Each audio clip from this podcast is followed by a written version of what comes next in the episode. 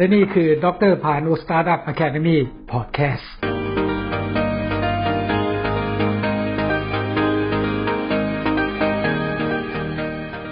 สวัสดีครับ ผมดรภาณุลิมมานนท์ครับ วันนี้เราจะมาคุยกันใน episode ที่ 4 นะครับมาตรฐานใหม่การบริหารจัดการนวัตกรรมเพื่อการเปลี่ยนโมเดลธุรกิจครับหรือเราเรียกอันหนึ่งก็คือ New Normal innovations Management for Business Model Transformation ครับ ในเอพิโซด4นี้เราจะมาดูแล้วครับว่าจริงๆแล้วในความหลากหลายแนวทางการบริหารจัดการนวัตกรรม หรือเราเรียกว่า different approach to innovation management เป็นอย่างไรบ้าง หลักสูตรนี้เป็นหลักสูตรเชิงปฏิบัติเรียนรู้ได้ไม่จำกัดนะครับ ในหนังสือของผมคือ CI Creativity and Innovation นี้เป็นคู่มือเทคนิคการพัฒนาความคิดสร้างสรรค์ และกระบวนการความคิดกับการบริหารจัดการนวัตกรรม เป็นเทคนิคในการ developing creativity idea and thinking process with managing idea innovation ครับ ในความหลากหลายการบริหารจัดการนวัตกรรมนี้ เรากำลังพูดถึงอะไรฮะ ผมได้พูดไปแล้วตอนต้นใน episode ที่หนึ่งก็คือ new normal เรากำลังพูดถึงการทำ disruptive technology ที่เป็น disruptive transformation ครับ ในภาวะวิกฤตที่เราเจอในปัจจุบันนี้ เรากำลังพูดถึงการเปลี่ยนจาก disruptive innovation platform ให้เป็น continuous innovation platform นั่นหมายความว่าเรากำลังพูดถึงการทำแพลตฟอร์มที่เป็นนวัตกรรมแบบฉับพลันเนี่ยให้ทำอย่างต่อเนื่องทำได้อย่างไร งั้นผลกระทบที่เกิดขึ้นจากการที่เรามี digital transformation ในการทุกอย่างดิจิทัลหมดถูกไหมครับ การที่เรามี AI artificial intelligence เรามีปัญญาประดิษฐ์เรามี machine learning เราทำทุกอย่างบน mobile application ทั้งหลาย ทุกอย่างผ่านตัว e-business e-commerce ในเชิงพาณิชย์อิเล็กทรอนิกส์หมด แต่ปัจจุบันนี้มีผลทำให้เราจะต้องเกิด social distancing ขึ้นทำให้เราต้องเปลี่ยน ปรับเปลี่ยนในเรื่องของ business model ในการ transform เป็นอีกมิติหนึ่ง เป็นอีกแพลตฟอร์มหนึ่ง ผมก็มีรูปให้ดูนะครับ ว่าจริง ๆ แล้วในแง่ของนวัตกรรมแบบฉับพลันเนี่ยขาขอความทำความเข้าใจนิดนึงก็คือ เมื่อกฎของเกมมันเปลี่ยนก็มีการสร้างตลาดใหม่ เพราะฉะนั้นเราจะเห็นปัจจุบันเนี่ยเรามี social distancing เกิดขึ้น เรามีสิ่งที่เราไม่สามารถที่จะ ลักษณะใกล้ชิดกันได้มากขึ้น เป็นแบบ face to face ก็คงลำบากมากขึ้น การเรียนหนังสือที่แบบเป็นห้องเรียนก็คงจะต้องลดน้อยลง เป็นการเรียนที่เป็นลักษณะเป็น e-learning เป็นออนไลน์ learning กันมากขึ้น ทุกอย่างที่เราจะเก็บตังค์จากการที่เรามีคอร์สออนไลน์ที่ต้องเก็บตังค์ทุกครั้งก็คงจะเก็บไม่ได้ต่อไป ต้องเป็นลักษณะ ให้เป็นลักษณะให้ความรู้ทั้งพื้นฐานทั้งขนาดกลางหรือระดับสูงหรือไประดับกลางก็แล้วแต่ แต่เรากำลังพูดถึงทุกอย่างที่ เปลี่ยนแปลงจากยกตัวอย่างในรูปนะครับ เรามีคอมพิวเตอร์เรามีอินเทอร์เน็ต ตอนนี้เรากำลังมีบล็อกเชนซึ่งไม่จำเป็นจะต้องมีคนกลางผมว่าอนาคตเนี่ยตลาดกลางอาจจะหายไปด้วยซ้ำไป การปรับเปลี่ยนโลจิสติกที่เกิดขึ้นอาจจะต้องเปลี่ยนอีก transport transporter อาจจะไม่จำเป็นที่อาจจะต้องอาจจะต้องปรับเปลี่ยนในรูปแบบในการจัดส่งของที่ดูเป็นอะไรที่อาจจะเปลี่ยนไปเร็ว นะครับ ส่งของโดยใช้ Android เป็นตัวส่ง ซึ่งเราก็เริ่มเห็นแล้วนะครับ การมี Android เป็นคนส่งหรือคนทำเพราะฉะนั้นนวัตกรรมเป็นสิ่งที่ไม่เกิดขึ้นมาก่อนเนี่ยสิ่งใหม่ ๆ ผมเรียกตัวนี้เป็นนวัตกรรมที่เรียกว่า disruptive technology ที่มีผลต่อ disruptive innovation โดยใช้ disruptive technology เทคโนโลยีฉับพลัน จะเข้ามาแทนที่เป็นการสร้างนวัตกรรมที่สร้าง dominant design ขึ้นมาใหม่ ในแนวความคิดใหม่ๆและเรียนองค์ประกอบใหม่ ๆ เพราะฉะนั้นเรามี รถไฟฟ้าเรามีรถที่เป็นไฮบริดมากขึ้น รถที่เป็นพลังงานทดแทนมากขึ้น เพราะฉะนั้นสิ่งเหล่านี้เราจะเห็น การที่เรามีรถในปัจจุบันที่ขับรถได้เองนะครับ โดยที่ให้รถฉลาดคิดได้เอง ปรับได้เองก็จะเห็นเริ่มมากขึ้นนะครับ สิ่งเหล่านี้ก็จะเป็นองค์ประกอบของนวัตกรรมแบบฉับพลันเรียกว่า disruptive innovation อีกอันหนึ่งเขาเรียกว่า continuous innovation นวัตกรรมแบบต่อเนื่อง มันเหมือนกับการที่เรามีการต่อยอดเพิ่มพูนคงอยู่ในตลาดเดิม หรือเข้าไปสู่ในตลาดใหม่ด้วยซ้ำไป เราจะต่อยอด innovation incremental innovation การต่อยอดนี้ได้อย่างไร เราจะทำแบบต่อเนื่องได้อย่างไร ยกตัวอย่างเช่นเรามี Netflix หรือ Disney Plus เป็นต้นนะครับ ปัจจุบันเรายังมีบลูเรย์ที่เรายังมีเครื่องที่เล่นบลูเรย์อยู่แต่นับวันนับวันก็ลดน้อยลง ในภาวะวิกฤตนี้คนอยู่บ้านมากขึ้นถูกไหมครับ เพราะฉะนั้นเราก็ต้องมานั่งดูหนังมากขึ้น แทนที่เราจะหา Blu-ray มาเราจะไปซื้อยังไงล่ะครับเอาไปจากบ้านก็ไม่ได้ เราก็ต้องอาศัยในการดู streaming video จากผ่านอินเทอร์เน็ต เพราะฉะนั้นองค์ประกอบเหล่านี้ก็จะทำองค์ประกอบให้เราเห็นมากขึ้นนะครับว่าท่านสามารถจ่ายเงินจ่ายเป็น e-payment ท่านสามารถโอนเงินทางอิเล็กทรอนิกส์ท่านสามารถดูหนัง หรือโหลดหนัง หรืออะไรทั้งหลายได้ โดยไม่มีข้อจำกัดแม้กระทั่งดูฟรีด้วยซ้ำไป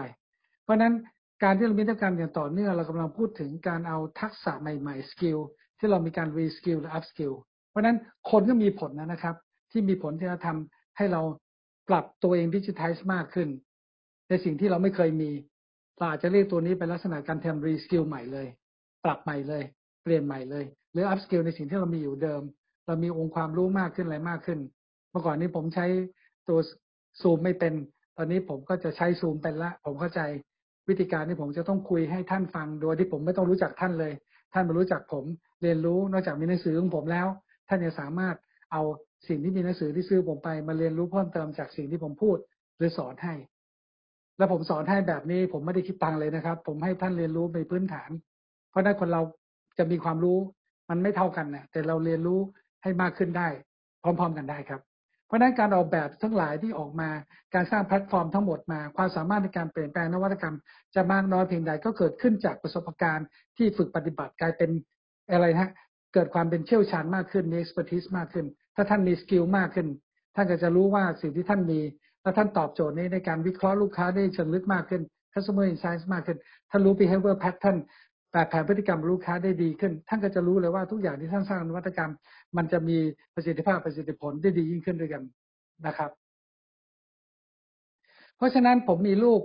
ให้ท่านดูนะครับว่าอะไรที่ไหนอย่างไรนวัตกรรมเนี่ยบางทีมันต้องมีจุดเริ่มต้นว่า อะไรเป็นจุดเริ่มต้นของนวัตกรรม อะไรเป็นตัวก่อเกิดการสร้างนวัตกรรม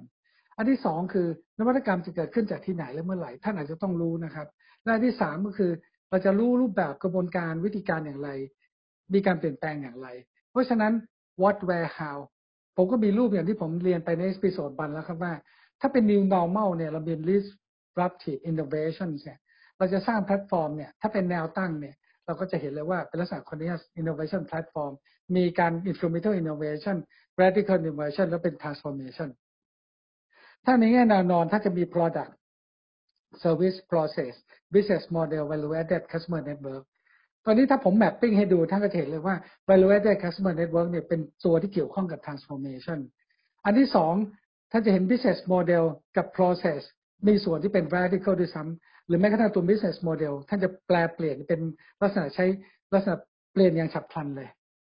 อันนี้เห็นได้ชัดเลยนะครับ disruptive technology มีผลทำให้เราต้องทำ digital transformation กันมากขึ้น การแปลรูปในเรื่องมันเป็นดิจิทัลมากขึ้น อยู่บนโมบายแอปเป็นลักษณะอิเล็กทรอนิกส์มากขึ้น แต่ท่านต้องเปลี่ยนรูปแบบ business model มากขึ้นแล้ว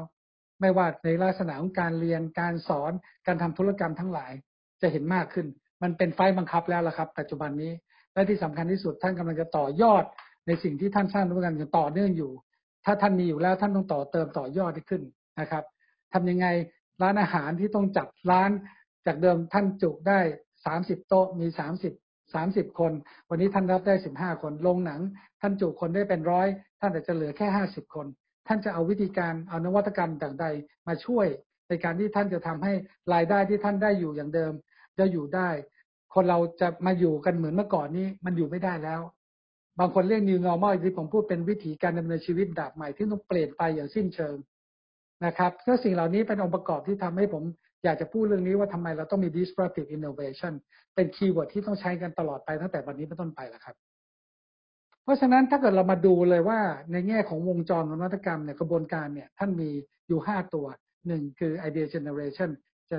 สร้างไอเดียยังไง อันที่สองการประเมินวางแผน evaluation and planning อันที่สามคือทดสอบทำ prototype อันที่สี่ทำ business planning อันที่ห้า implementation and resource ถ้าท่านดูในหนังสือของผมท่านจะเห็นเลยว่า ผมมีหนังสือ ในหลักสูตรที่ผมทำ ideation prototype model business model framework strategic initiative